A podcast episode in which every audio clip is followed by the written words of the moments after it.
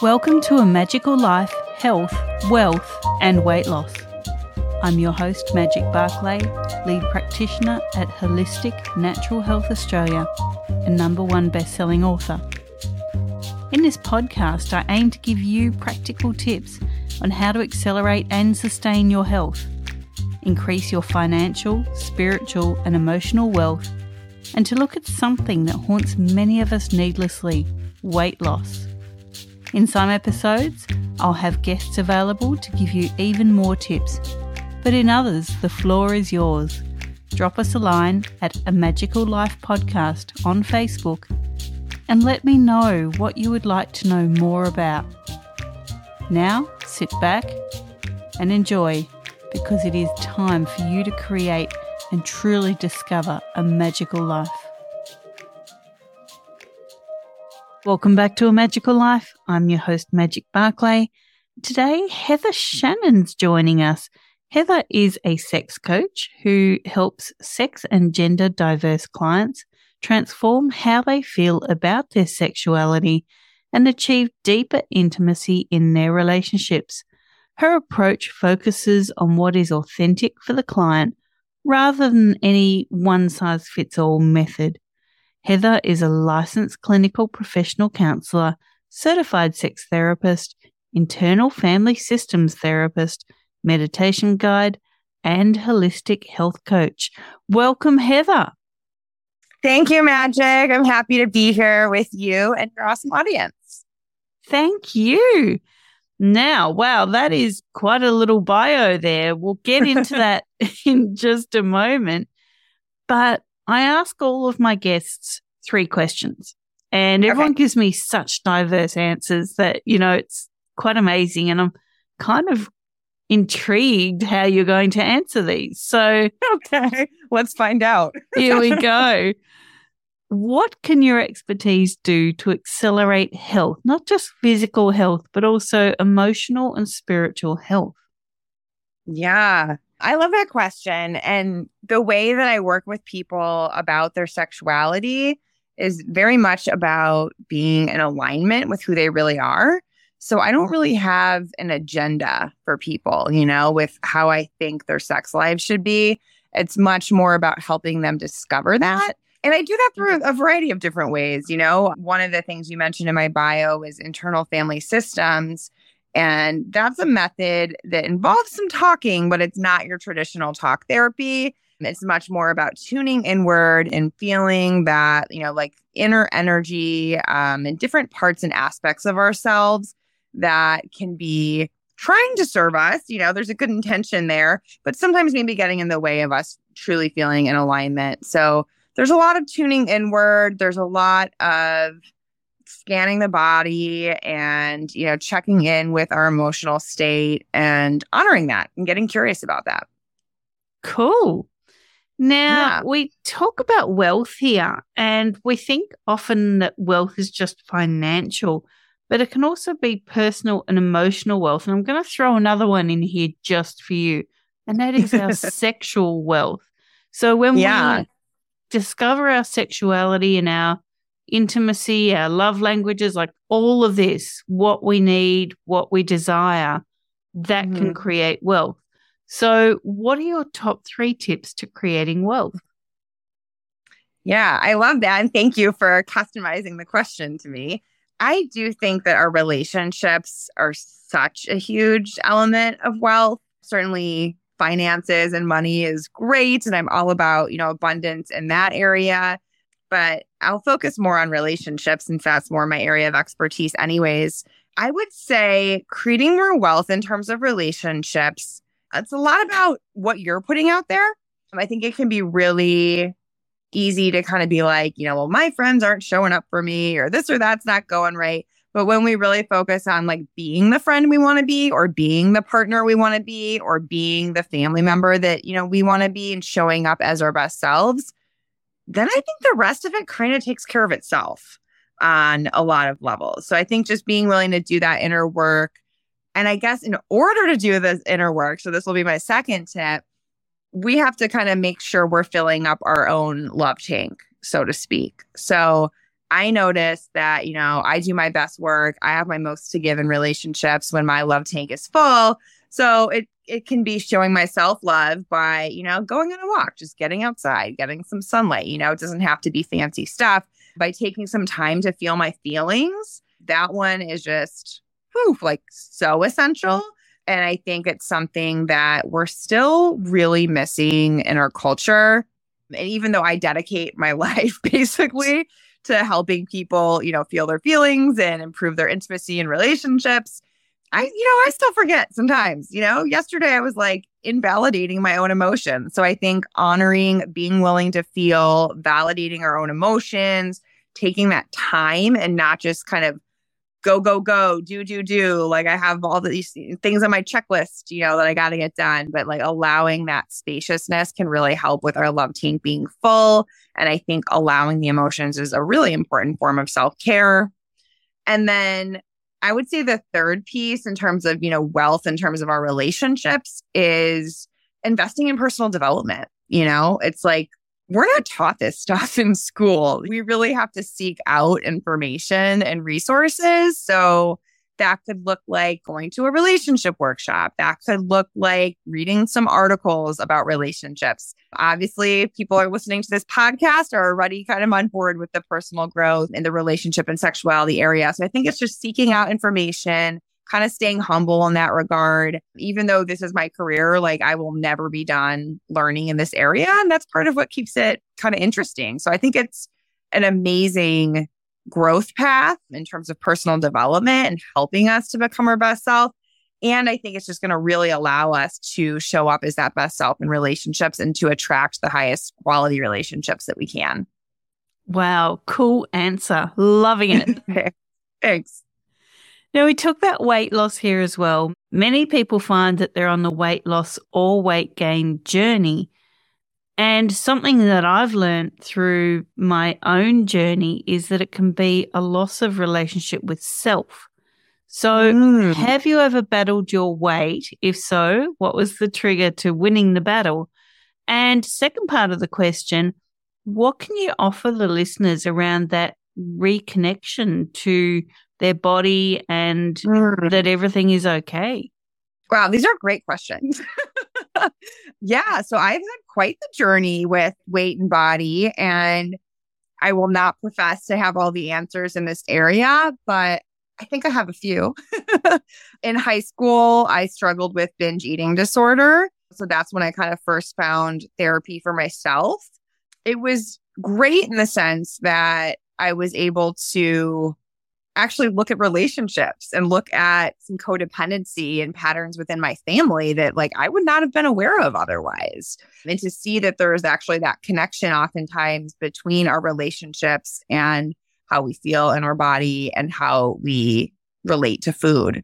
But it was painful, certainly very painful to go through. And, you know, throughout the years, I've lost weight and I've gained weight and I've been different sizes.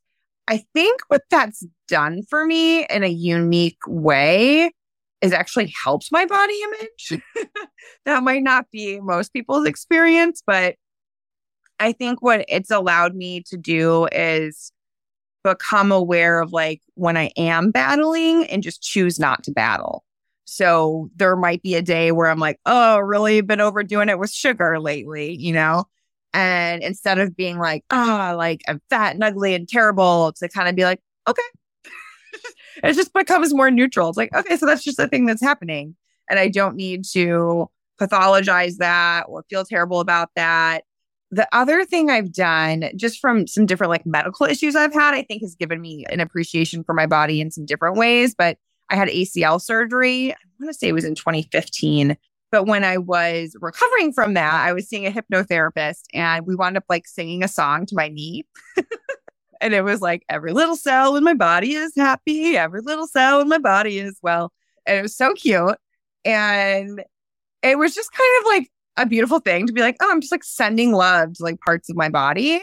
And also realizing, you know, I'm somebody who's more muscular. I've always had really thick, muscular thighs. You know, that's not what you see in all the magazines growing up. And so I kind of had more of a battle with that part of my body, which I've since shifted. Now I'm like, oh, yes, I like my strong legs. And having this uh, medical experience helped me realize that because it helped me realize like, oh, well, now all my muscles are going away because I can't really put weight on my leg. I was like, oh, I really miss them. Like the left leg looks so healthy and muscular, and the right leg is like atrophied. And so it kind of helped me realize, like, oh, wow, like I've spent my whole life like not appreciating my strong legs. And what if I just stop doing that battle? What if I'm just like, oh, they're great. Let's just roll with it.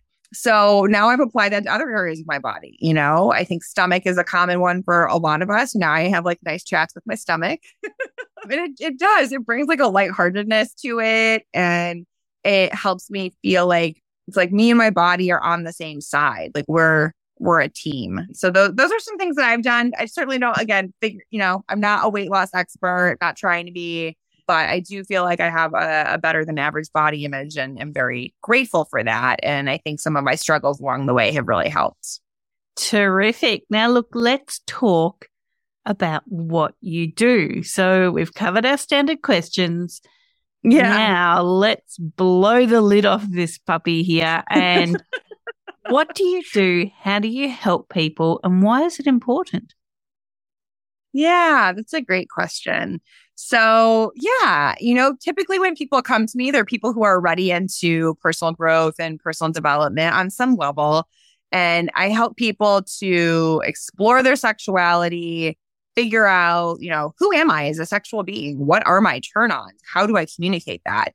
And then embracing sexuality is the second part, and then expressing it is the third part. So, really helping people get to a place of authenticity in terms of who they are as a sexual being. There's, you know, so much we've been taught as a culture about, you know, what's what's bad about sex and how men should be with sex and how women should be with sex and how we shouldn't be with sex, you know, and there's kind of all these like unspoken rules or unofficial rules.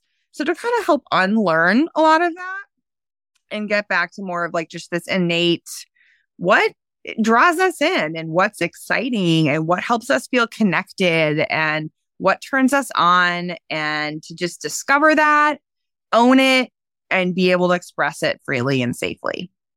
What does that free expression look like for most people and how do they achieve that? Yeah, that's a great question too. I mean, it's it's different for everybody and that's part of what I love about my job and why I love that it's not like a one size fits all. So for some people, it's going to look, you know, like having sex every couple weeks with their partner.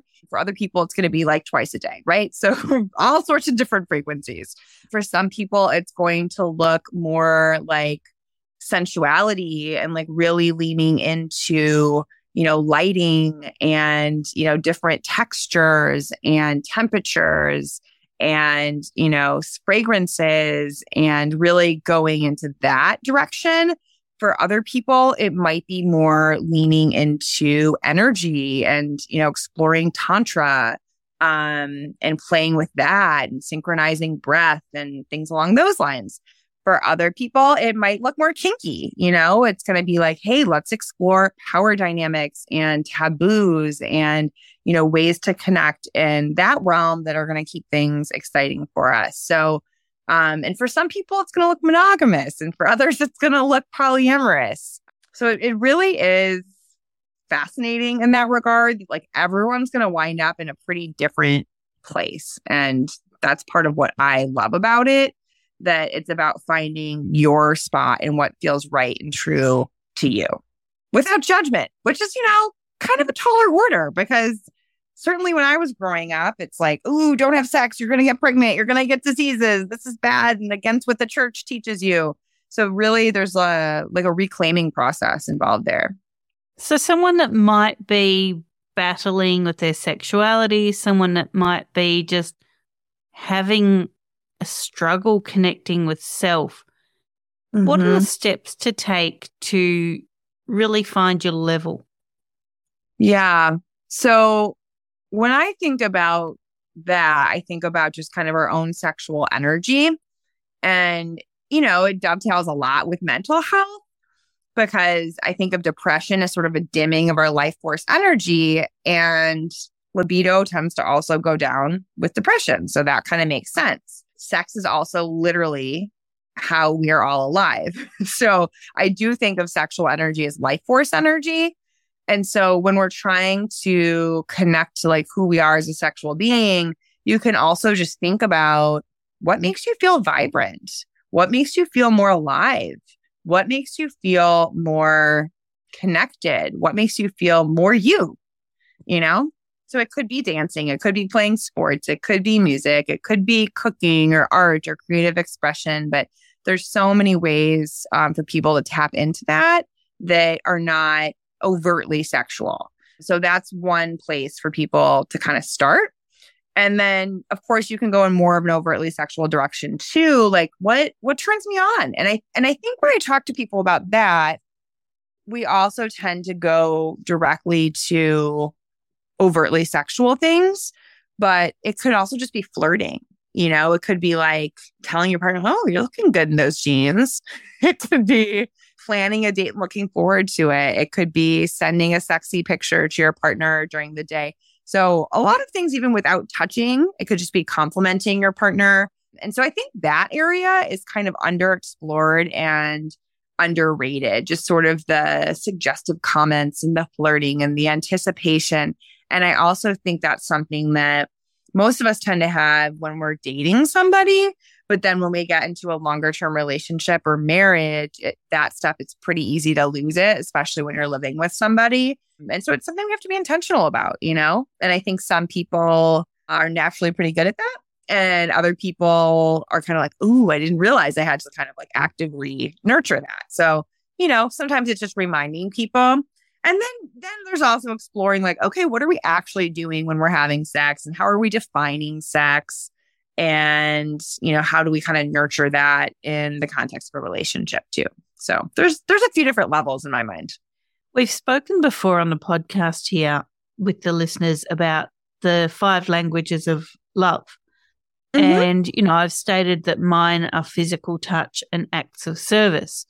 Now, okay. for me, physical touch could just be a hand on my shoulder. Yep. Or, you know, it could be a stroke down my back or. Yep. I think I'm turning into a cat, actually. I love being stroked. But anyway. as a mum of two cats.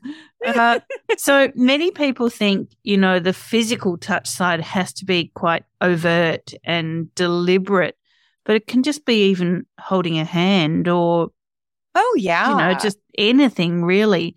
So for the people out there that maybe they think, I don't know my love language, I don't know if I want to be touched, I don't know mm.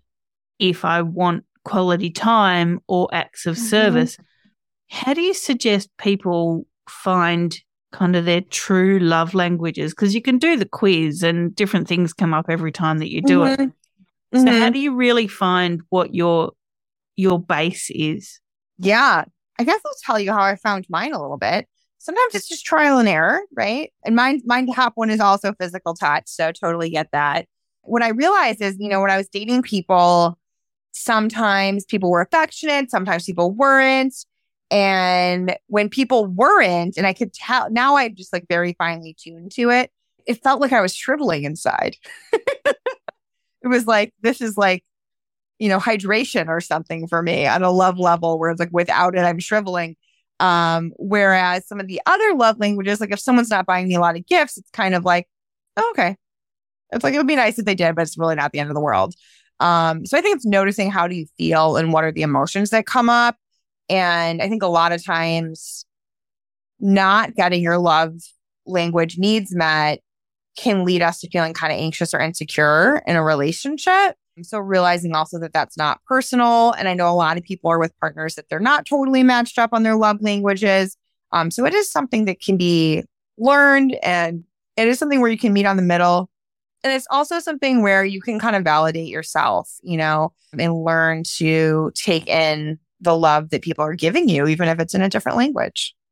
And that leads me on to my next question for you, which is how can, when you're looking for a partner or when you have a partner, no matter what sexuality you are, you know, what you're looking for, how can you really be honest? You know, I think when we're dating, we often think, I won't tell that person what I'm thinking or feeling because they might not like me anymore. But no. how do you really be entrenched in a, a deep honesty with whoever you're dating or seeking and with yourself that this is what I yeah. need and it's okay if you're offended because yeah. that's not my problem.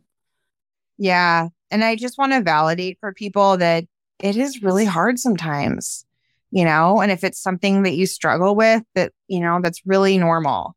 Sometimes we do need to talk to a coach or therapist about it first. Sometimes we need a friend who's going to be like, come on, you just got to do it. You can, you know, tell them how you're really feeling. And I'll just reinforce that, you know, dating is such a special time in that way because we haven't committed to the person for a lifetime yet. We haven't made that decision. And so it's like this real opportunity to be honest and to go in with your eyes wide open. And I think that this is something that I'm seeing is improving generation by generation. Like when I have talked to my, my parents are divorced from each other, but when I've talked to my parents about, you know, hey, like, how did you guys decide to get married? like, I don't know, like we had fun, our families liked each other. And I was kind of like, okay, like, did you talk about finances? Did you talk about gender roles? Did you talk about, I mean, no, we just kind of like hoped it worked out. so I think that that was an example, you know, and they, I think they got engaged after like six months, but you know, where it's like you got to take your time. You got to take your time and get to know someone and have the tough conversations. An example that I had heard from a, a previous employee years ago was like it's like you're climbing a, a mountain or like a sheer rock face, and you've got this rope that's kind of like holding you and helping you stay safe in case you fall off the side. But sometimes you kind of got to like tug on the rope to make sure it's secure. And it's like if you don't have the conversations, you're not really tugging on the rope and you're just kind of like, well, I've never tested this rope and I just sure hope it's there to save me if I fall off. So it is really important to have the conversations about what are your emotional needs? What do you need from your partner? And also, I think one thing I want to really clarify too is like our partner's not going to meet all our needs, right? Like no one person can meet all our needs. And we don't want to outsource our happiness to someone else because then we're really actually putting ourselves in victim mode where it's like my happiness is now dependent on someone else and what mood they're in that day and how they show up right and that's that's not really a great recipe for success so realizing that you know whoever your partner is however they're showing up you're still responsible for your own happiness and you're your own primary support and they can be a secondary support and they can be like an amazing secondary support. But kind of the idea that we don't need to be codependent. And I think the way love is portrayed in, you know, movies and TV and the media in general is like pretty codependent. You know, like this person's going to save you and this person's your other half and this person's going to like make you happy. But like the truth is like you're going to make you happy. You're going to do that work and build security within yourself and then be able to just have a really great time with your partner. And, and if you have two people that can do that, then you're actually going to have more to give and you're going to be able to really show up for each other on a deep level because it's not being driven by insecurity and, and looking for outside validation. I think that's a great distinction that you have to be okay in yourself because no one else is going to complete you. You do. Yes, absolutely. Wow. Is there anything we haven't discussed so far that you feel the listeners might need to hear today? Hmm. Yeah, I would like to share that whatever you're like sexually, you know, whether you are kinky or gay or pansexual or transgender or in an open relationship, whatever you identify with, just know that like you are exactly how you're supposed to be and you are normal and, you know, that is healthy. I think there's so much fear because of the messages we've gotten. And so many of us come from communities or families that are not that open minded or not that accepting, that we can all carry a lot of shame about how we are and who we are. And that that just prevents us from experiencing our authenticity, our joy from being the best you that you can be, basically. And I think from finding a partnership, you know, to your point, Magic, about finding a partnership that is really in alignment for who you truly are and not just who you think you should be. Great. Now, before I let you go, we love freebies here. We always offer the listeners freebies. And, uh, yeah. Uh, what can you offer the listeners and where can they find that? Yeah, I love freebies too. So they can find that at my website. My website is heathershannon.co. So it's not a dot com, just dot co. And I have a freebies page. So I have a Mojo Magic free guidebook to help people who are struggling with libido to understand, you know, maybe why did your libido drop off? How can you get it back? That's uh, a particular issue where it can be complex. You know, there can be a lot of pieces to the puzzle. So that book can get you started in the right direction with that.